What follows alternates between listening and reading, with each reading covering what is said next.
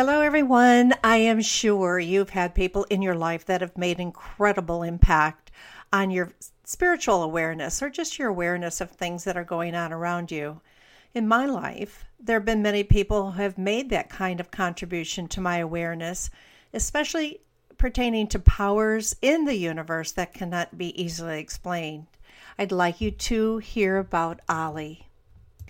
It was in the 70s, maybe 80, but it was definitely in the time of gurus. But I was just getting started, and I think so was the culture. I was in Detroit, and I was very young, and I believe I was 21 uh, at the time. I just graduated from college and, of course, had my own apartment and was teaching high school. I had met a number of people that were very different, and I love difference. I mean, I really do like different people, um, and I mean that in in a broad sense because sometimes people who have a lot to share are not necessarily normal. So Ali wasn't quite what we call normal. He wore a turban and he had a store that I just love going into. He had uh, incense and books on different things, and I was not quite sure all the little utensils that he had that were there too, but I'm sure he was very busy in this in more in the downtown of Detroit at that time.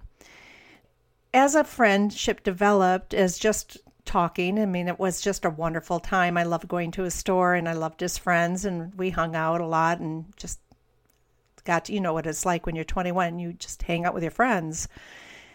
Ali calls me one day and says, Caroline, I'm going to be there in 10 minutes. You must grab your coat. Remember, it was cold in Detroit. You must grab your coat and you will be there out front waiting for me. A time of is, is of essence.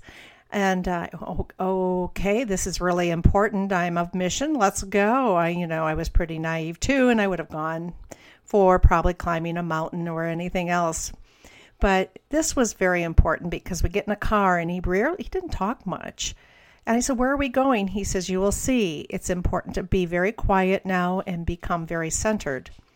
We pull up to this home, a small home in Detroit, and we walked in, and there's five, six people sitting in the living room.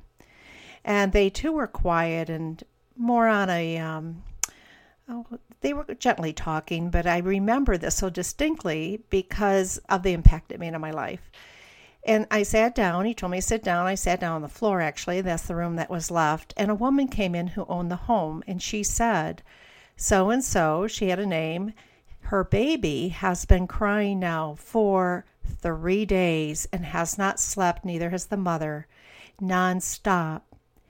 And this is what the baby looks like, and this is what the mother looks like. And you will have, when I say to start, I want you to start and picture the child sleeping.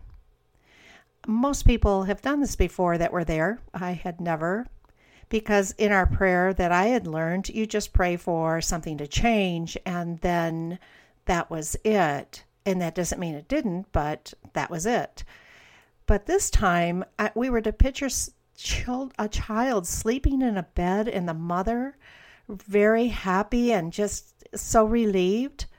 And we started, and I really, really, I don't think it was more than 30 seconds, 45 seconds, with the power of seven people, picturing this child asleep.